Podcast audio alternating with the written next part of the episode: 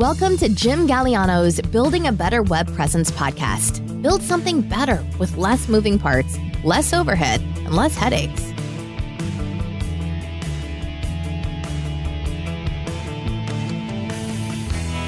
Hey everyone, this is Jim Galiano. Thanks for joining me for today's podcast episode. I'm glad you're here. We are having a heat wave like you wouldn't believe here in Southwest Florida.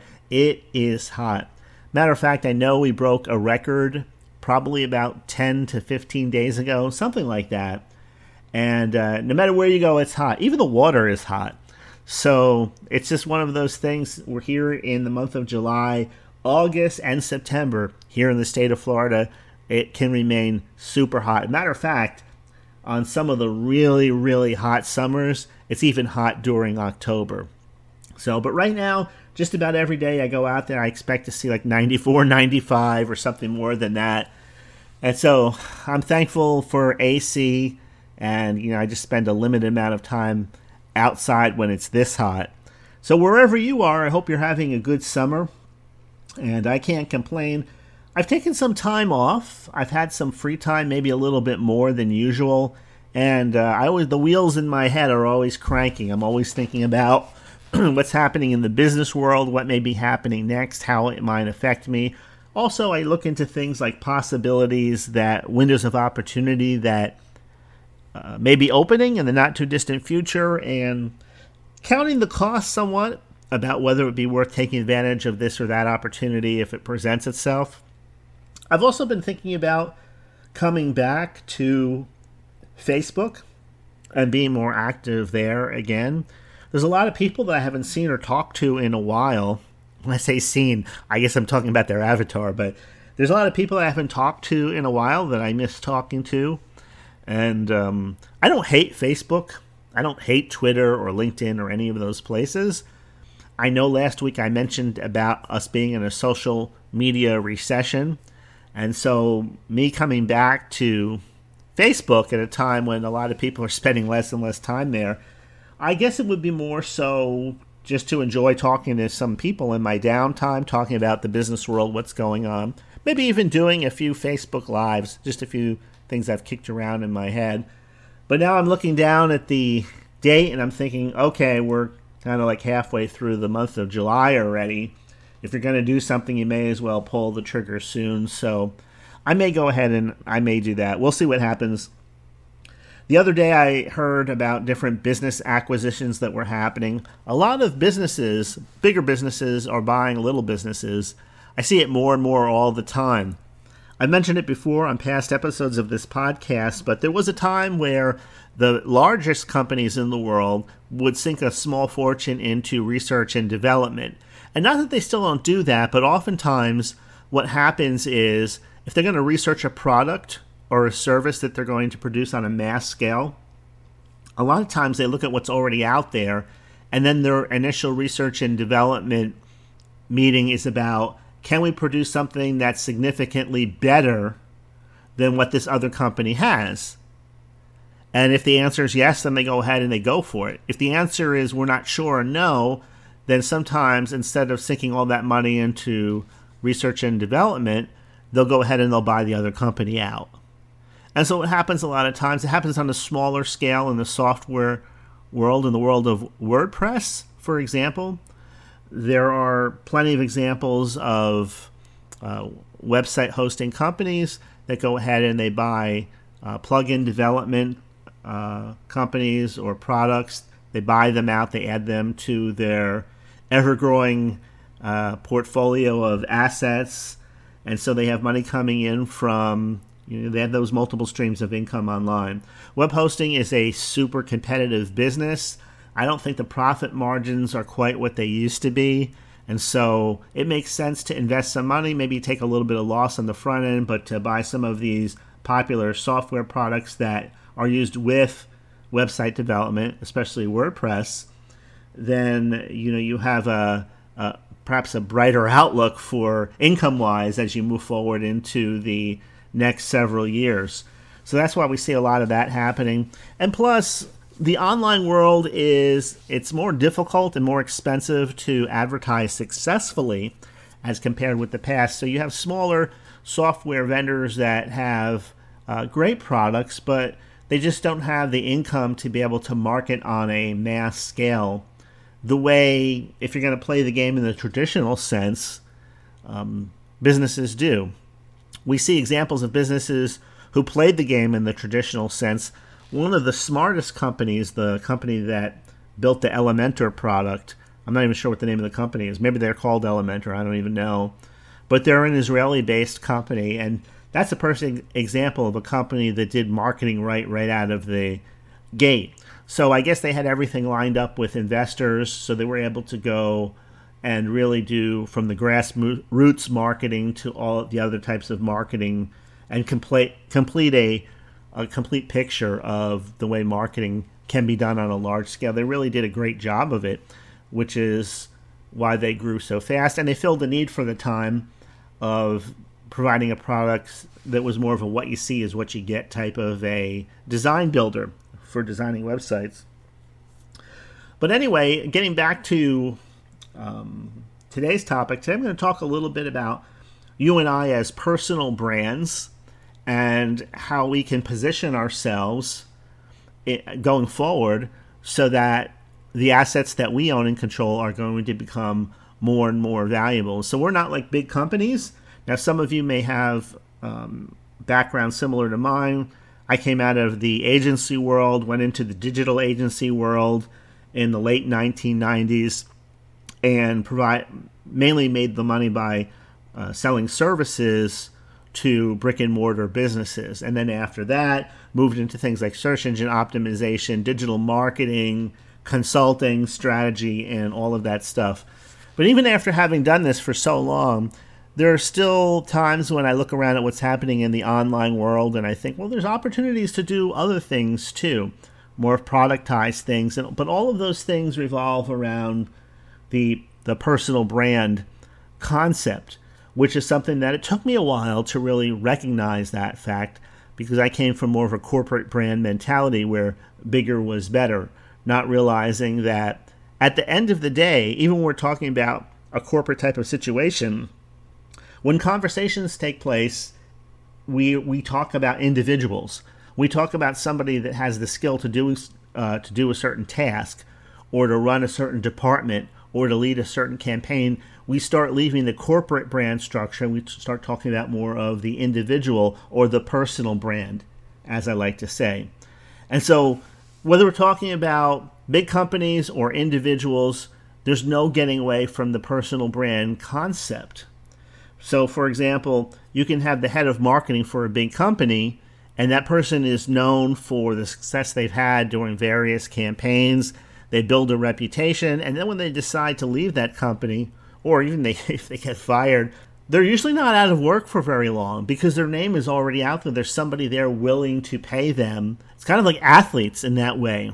When somebody does not sign for a contract, they're out there as a free agent if they're still in their prime, then most of the time another team, it doesn't make any difference what sport you're talking about, will pick them up. So whether you're in the corporate world or whether you have an online brand or you're somewhere in between, the bottom line is is that you've made many connections over the years and people know who you are, they know what you do, they know what you're about. And the more you grow that, the more opportunity you have for growth going forward in the future. Speaking about the future, Today's episode is brought to you by two of my own marketing resources the Digital Strategist newsletter and the One to Many system. The Digital Strategist newsletter is my monthly newsletter. It's available at the Jim's newsletter. I was going to say the Digital Strategist newsletter.com, but no, it's available at Jim's newsletter.com. Usually comes out on the 23rd or the 24th of every month. It's absolutely free. And the One to Many system, which is at one to many system.com, that's my big course. And this program gives you a complete scalable marketing strategy and system, along with the website and the content creation pieces, so that you can finally put all of the pieces together. This can be used to sell any kind of information, product, service, combination of the two.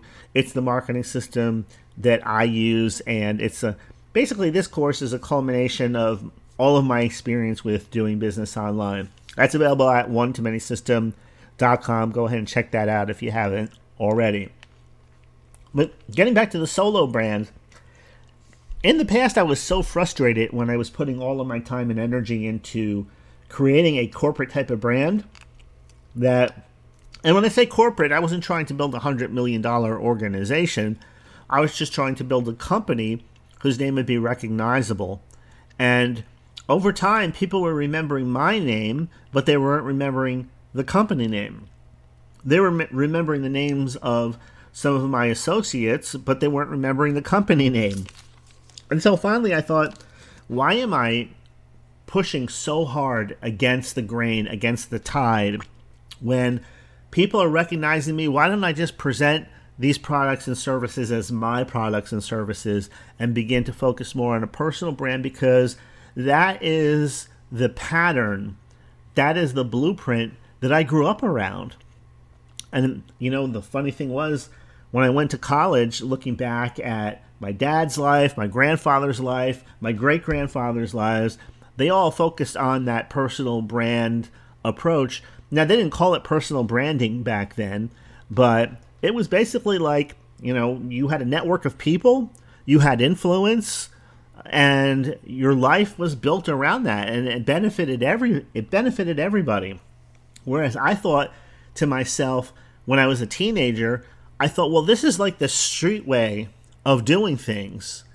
And I didn't recognize the fact that the street way was more effective than the corporate way, unless you had really, really deep pockets where it didn't matter, where the people that knew you were writing checks that were so big anyway, it didn't matter what if anybody else knew who you were.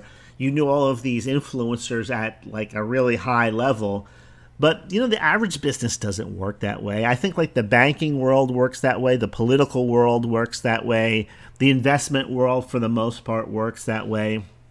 But if you're just a normal person, like a bootstrapping entrepreneur, then you know we look at what we have in front of us challenge wise today and i think building a personal brand along with building an email list those two things make more sense than possibly anything else or possibly everything else combined together.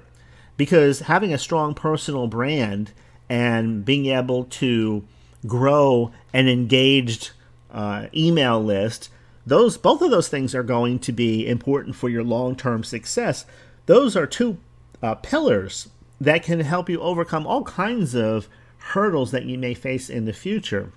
So personal branding goes beyond merely just you know, hi, I'm Jim, and this is what I sell, and here are my services. It is more about authentically showcasing who you are, what you stand for, and how you can add value to your audience's lives. And if you have a compelling personal brand and you can differentiate differentiate yourself from your competitors, then you can build a following that is going to resonate not just with you, but with your story, with your expertise. There's going to be more of a connection there. And this is easier to build than ever before because of all the tools we have online. Back in the day, that meant that you were out all the time. You were always networking with people. You were always meeting people. People were knowing you by by face, you know, face to face conversation. Today, a lot of this happens online. I still believe in the old school doing things offline, meeting people, sitting down, having a, you know, lunch with them, having dinner with them, having a drink with them, whatever it happens to be, talking about how you can help them or just networking individual. And it's so powerful because you can create a dynamic that you can't get most of the time. Not all the time, but most of the time by strictly just doing it online. That's why the top salespeople in the world still take the effort to get dressed in their best clothes, get on a plane, travel to another city, and have lunch with a potential client or customer. All the high end products, all the, the big ticket items, they still do it that way. Yes, they do it on you know online and all of that, but not they don't just do it that way. You'll find the top the top of the top salespeople still meet with people face to face. So, personal branding, I think, is going to be a key that unlocks a lot of doors of opportunity to you. I understand if you're shy and you don't have time to meet people. I'm not saying that you have to do it that way, but you have to take the first step in understanding what a personal brand is, that you already have one, whether you admit it or not, and what it can do for you, how it can enhance what you're trying to build and your overall experience as you put maybe a little more effort into it. So it's going to help you set set yourself apart from the people that you're competing with, and it's going to help you establish trust with an ever increasing, hopefully, audience. So first and foremost, it's important to understand what the personal branding truly means. So we could sum it up by saying it's a reflection of your unique story. How old are you? Where did you grow up? What influences do you have that made you who you are today? What are your values like? You know, with some people, values are like more important than anything else. It's something we won't hear about too much because it's not just about expertise. They want to be working with someone maybe that values loyalty. Loyalty is huge with some people, especially ethnic groups. Like, for example, I come from an old Italian family, whereas loyalty to the family was one of the things that you know I began to understand from from the age that I be I was able to talk. You know, I understood how important that was. Family was another high high value uh, type of thing, especially the very young and the very old in the family. The value we placed upon these people and being there for them and absorbing their wisdom and all of these things were taught this these are still concepts that are very powerful in Asian cultures. Not so much Italian cultures anymore with the younger generations. And I'm not like trying to talk down on the younger generations or anything like that. I'm just saying it is what it is. All right, let's talk about content creation and the distribution of your content. So, if you're going to build a personal brand, you're going to have to create some kind of content. For me, I found the easiest way to do this is to sit down once a week hit the record button and talk about digital marketing, online business, those kinds of things, because it's something that I've done for over two and a half decades now. Actually, I couldn't say that when I first started this podcast. I started this podcast in July of 2017. So I have just completed my sixth year. I'm in my seventh year of doing this podcast. And yeah, it takes some time to sit down and to think it through and to hit the record button and to do that and to upload it but it doesn't take as much time doing it this way as it would maybe some of the other ways. For example, I enjoy writing, but I don't enjoy editing. But still, you have to edit what you write before you go public with it, or at least it's a good good idea to do that. Same thing with video. And so I decided that as far as content distribution goes, I was going to rely primarily, hopefully, I was going to rely on this podcast. Podcast with a combination of maybe social media. So if you're going to and, and just think think this through. If you're thinking about building your personal brand putting a little bit of focus on it improving it then one of the things you have to decide is what type of, of content are you going to create to make this possible. So you can do this through blog posts. They don't have to be long. You can do this through videos podcast episodes social media content a lot of people for a while were doing a little bit of all of the above until they burned out. But these are just ways that you can showcase your knowledge and establish yourself as more of a go to type of resource in your industry instead of just saying, hey, I, I do this. And if somebody looks you up online, they're not going to see any type of consistent content with in the form of blog posts or in the form of audios or videos. They won't see all that. But if your competitors do have that, then you're going to be at a little bit of a disadvantage, especially if they compare you with them. But remember, it's not just about creating content either, it's about the effectiveness of the content. You need to understand your target audience, you need to understand who you're talking to and choose the right channels to reach them. And so, a lot of my audience, you're mobile and you listen to this podcast while you're taking a walk, while you're in the car, while you're doing something else and you're not as active on places like Instagram or LinkedIn or YouTube, or when you do go to a YouTube, for example, you're not going there to listen to business content. And if it is business content, especially people that are in the area that I'm in, marketing, websites, all of that, we usually go there just to get the instructions on how to set something up or to see a product comparison or something like that. But you really have to identify what the platforms are where your audience happens to be.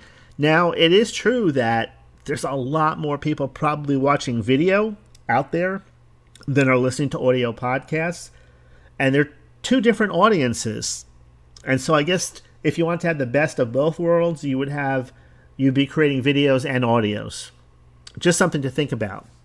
On the other hand, we have personal websites and blogging.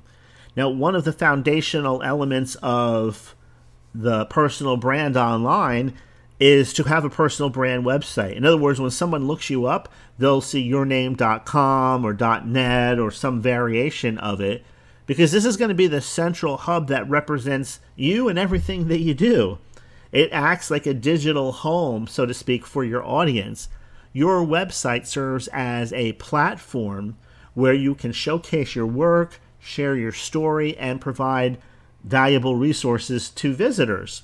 Now, blogging in particular has stood the test of time in my own business because it allows me to you know dive into topics that are related to my area of expertise i can share my thoughts and demonstrate knowledge of the topic just like i do here but the people that read are a different audience than the people that listen but even so i think that the reading audience is not exactly a small audience matter of fact those are most of the people that are doing regular searches you know looking for blogs to read whatever it is they wanted. They're they're looking for information. But if you post regularly, not only can you tick all these boxes, not only can you educate people, not only can you maybe even inspire them, but you're also in the process improving your website's SEO, your, the search engine optimization.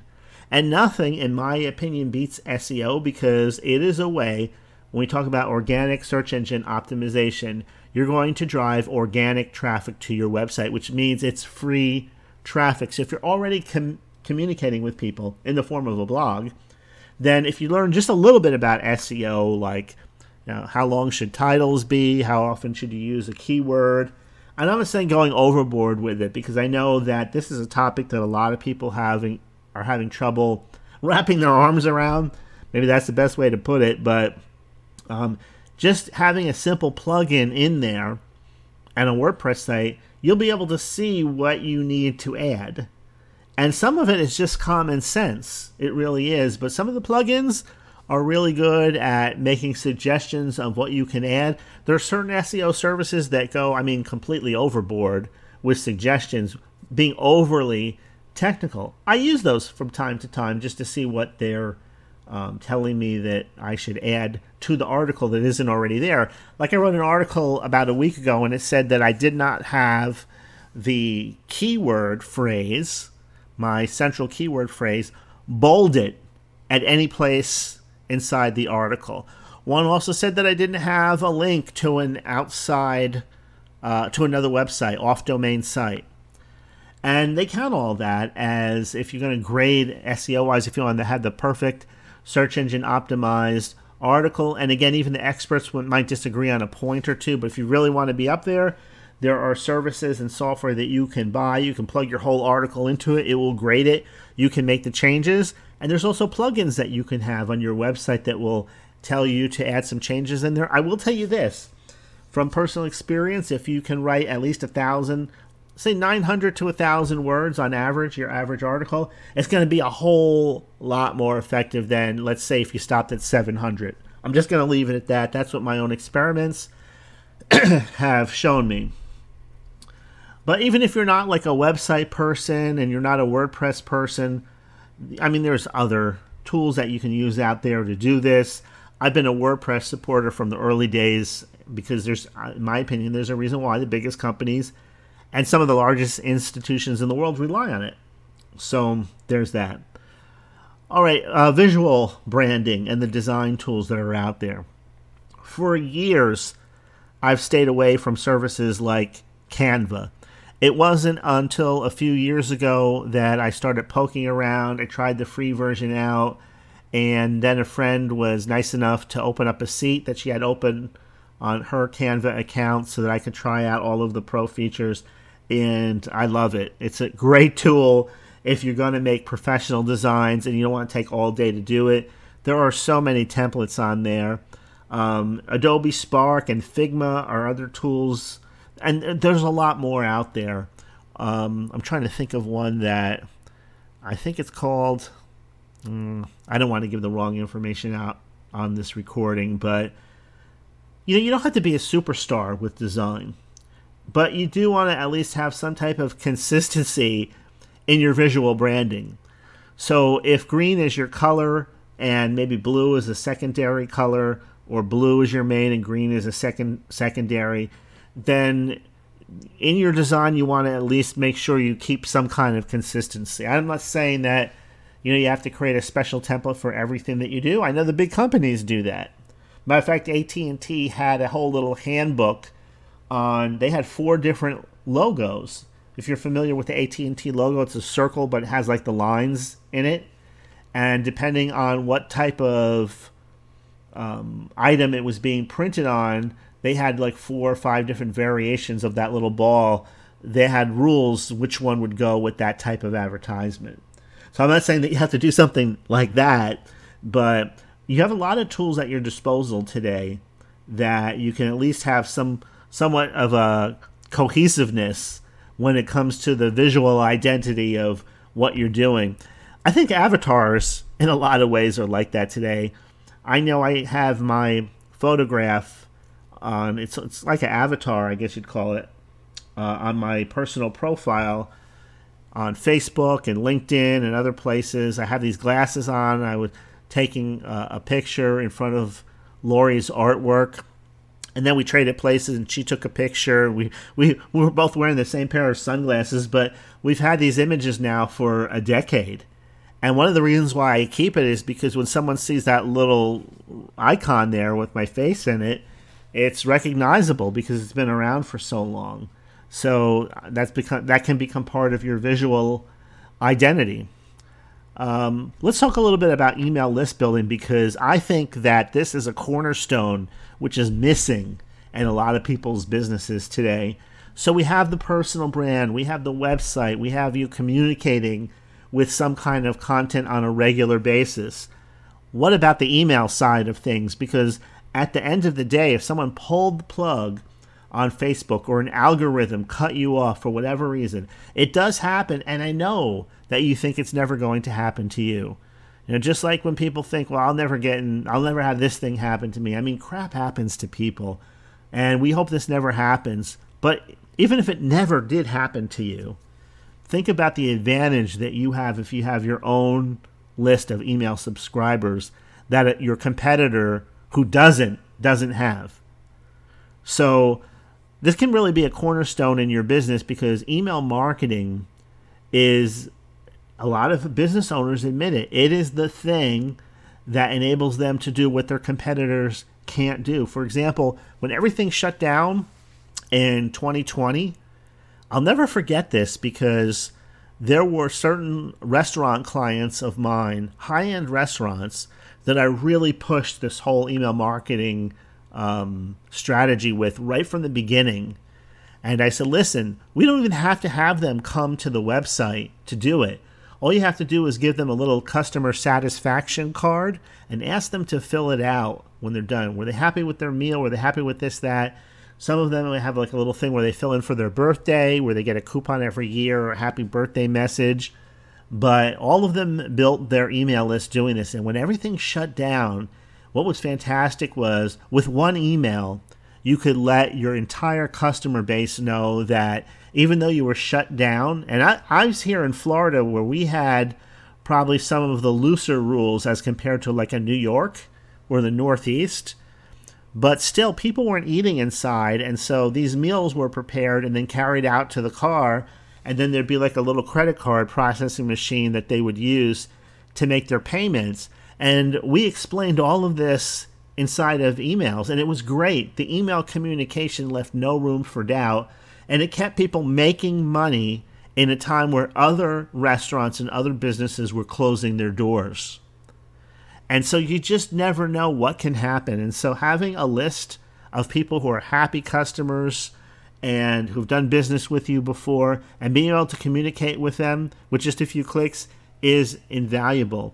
So, social media platforms, if you have a great social media following and you have people listening to your, um, you know, your live streams, and you have people participating in your group, why not take it a step further and make sure that they're registered with you through their email that they're a subscriber because that will give you the ele- an element of control that you're just not going to get with social media because you don't own the platform.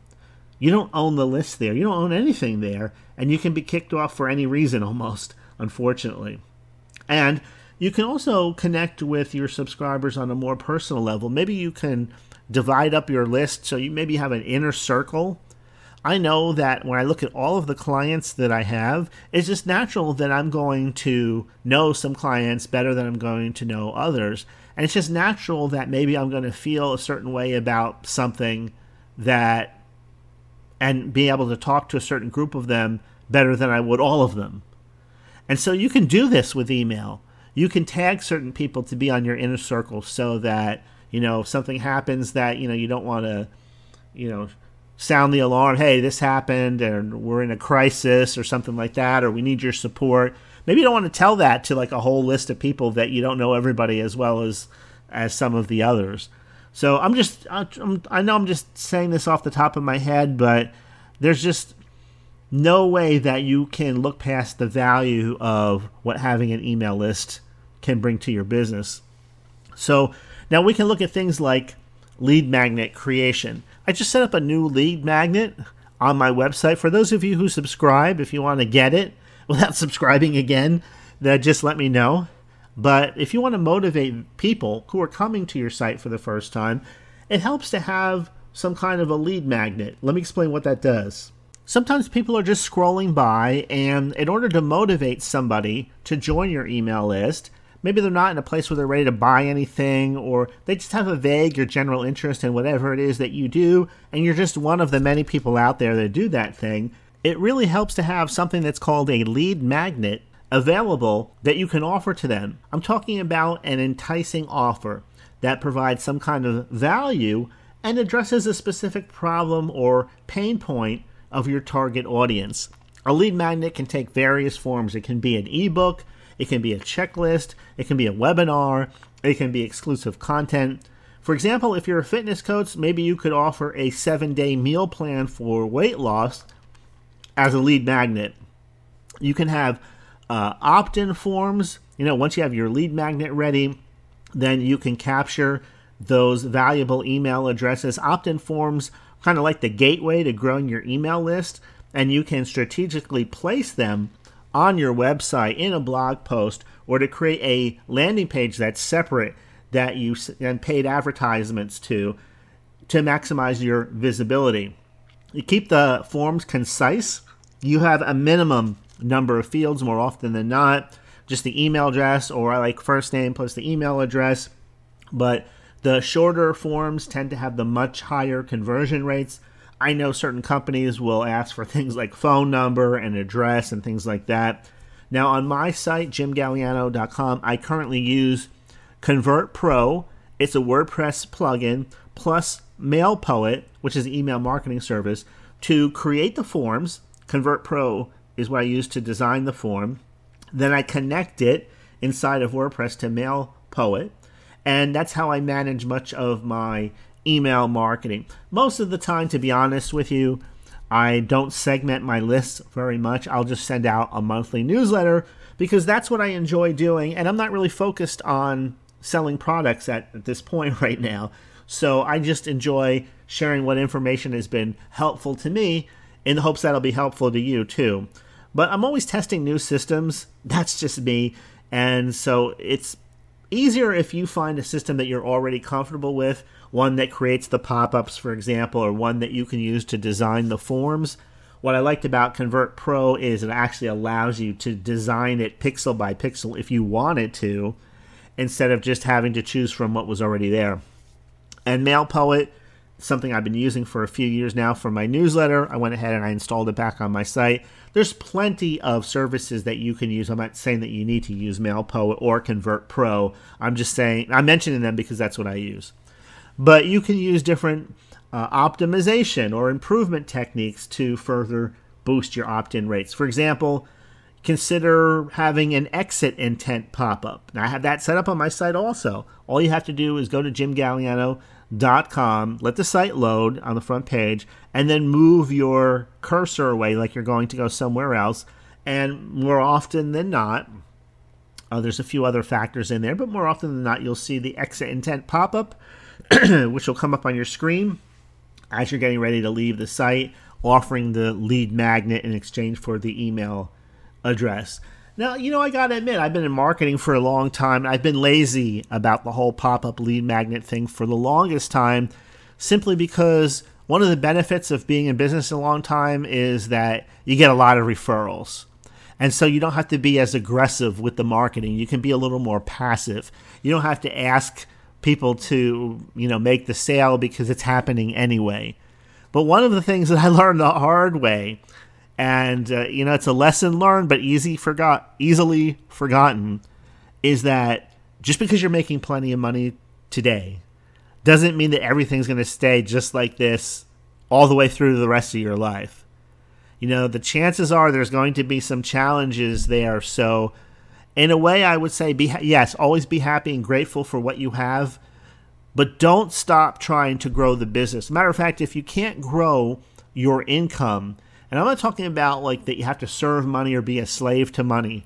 But for example, when I discovered that I only wanted to sell X number of services to X number of people so that I wouldn't have to build a huge, gigantic agency style business and employ lots of people, then I understood that, okay, in order to make additional money then then i'm going to have to focus on bringing some products or services or join an affiliate program or something like that and so I began to go ahead and look for other ways to create online income. And then I went ahead and I did that. So I would say that, and I look at it like a ship. You know those old ships that you see like on TV where they have all of those sails? Well, when you have multiple streams of online income, if one sail rips or tears, the whole boat doesn't come to a stop. You have the other sails catching the wind, catching the income, and keeping you moving along at a nice pace while you repair the one that's broken. So there was a time when I was just selling, let's say, web design, and if enough web design business didn't come in, then the income just came to a grinding halt. And I thought, wow, what what things can I sell ongoing that are going to bring in additional income and that will bring in recurring income? And so those are the things I had to settle on.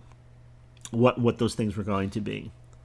So, but within every individual ad, there's ways to help it convert better. There's testing, you know, testing of different headlines and things like that. Now, email marketing automation makes all of this easier than ever before because it saves time because it takes care of all of the process behind the scenes for you. There's tools out there like MailerLite, ActiveCampaign, ConvertKit, MooSend, now MailPoet and many other email marketing um, platforms that you can use as an entrepreneur, whether you have a big company, a small company, whether it's just you. It, these work for people on every single level. You can segment your list based on interest, based on demographics or purchase behavior. If you only want to email people that are in a certain time zone or that bought a certain product, you can do all of that and you can diver- deliver tailored messages to different segments. Now, like I said, I really don't get into that too much. I'm more or less into the lazy newsletter. Just send the newsletter out, and I try and put a little bit of something in there that I think will appeal to everybody on my list in general. But if I had a whole bunch of products that I was selling, then yes, I would take a much more focused and maybe you would call it even a scientific approach to email marketing. But if you don't have that kind of business, you can keep it very personal, very relaxed, very laid back. Believe it or not, that works too. So let me just emphasize a few things in closing. Personal branding can change everything for you. It's done so for me and it continues to do so. And the great thing is, you don't have to strive for perfection. You don't have to feel intimidated by the success stories you see from other people, even if they're in your niche. Because the truth is, Ordinary, everyday people are now building thriving online businesses by building their personal brands, and you can do the same. The beauty of it is it's authentic, it's your unique story, it's your experiences. All of those things come together with your expertise and it makes you relatable and more compelling to your audience. Your imperfections, your vulnerabilities can be your greatest strengths as they allow you to connect with an audience who also has their own imperfections, their own shortcomings, their own hangups, and it allows you to do so on a genuine human level. I really believe that the online world does have a lot of opportunities for success and that people have continued to, over the years, turn their knowledge into profitable businesses by leveraging their personal brands. Some of them have done it more consciously than others, but I just want to encourage you to take that first step today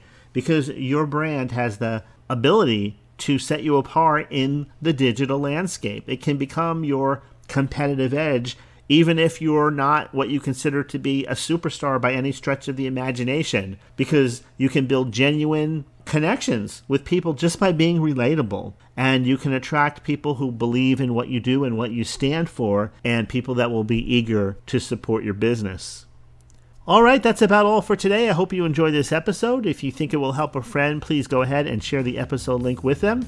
Share it on Facebook, Twitter, or wherever you happen to be or you can send them to jimgaliano.com forward slash podcast. Back episodes can be found there as well. That's all for today. Thank you so much for listening, and I'll talk to you later.